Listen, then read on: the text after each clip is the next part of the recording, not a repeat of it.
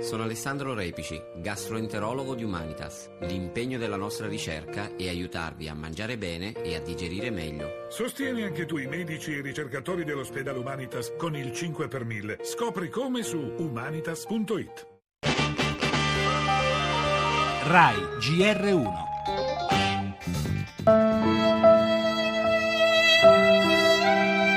I cristiani sono perseguitati. Victims of two Christian church bombings. Una chiesa cattolica e una protestante prese di mira da un comando di terroristi nel pieno delle celebrazioni per il culto domenicale. I nostri fratelli versano il sangue soltanto perché sono cristiani. Alice aveva dieci anni, uno dei bambini della comunità di Sant'Egidio a Giovanna Bata, l'abbiamo saputo che era stato portato in ospedale ed è morto in ospedale dopo un po'.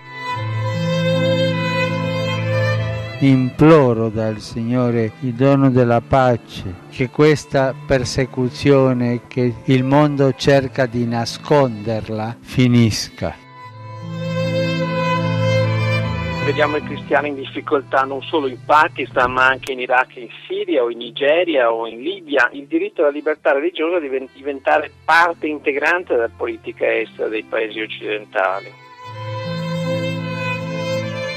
Per l'Islam, quello autentico, sono gente del libro, fedeli a testi ritenuti comunque di origine divina, anche se diversi dal Corano, e dunque meritevoli di protezione, cristiani, e invece finiscono per essere oppressi, braccati, uccisi dal fanatismo religioso. centocinquanta milioni in tutto il mondo i perseguitati per la loro fede in Gesù, le vittime quadruplicate in soli due anni, uno sterminio. Il Papa ha espresso l'orrore dell'intera comunità internazionale, ma nelle sue parole c'è stavolta anche la denuncia di una persecuzione che spesso avviene nel silenzio. L'invito è quello ripreso dal sociologo dell'Islam Renzo Guolo. La libertà di religione è una questione politica, i governi non possono esimersi.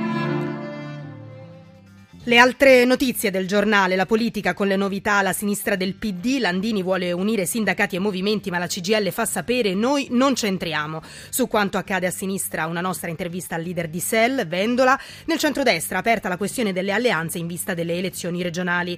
Le notizie dall'estero poi con il cambio di passo della politica nei confronti della Siria, con Assad, dice il segretario di Stato Kerry, bisogna negoziare. La cronaca, una nostra intervista a Raffaele Sollecito a dieci giorni dalla decisione della Cassazione sul processo per l'omicidio di Meredith Kercher. Parleremo ancora del caso Moro a trentasette anni dall'agguato di Via Fani, delle giornate del Fondo Ambiente Italiano e naturalmente di calcio con la ventisettesima giornata di campionato.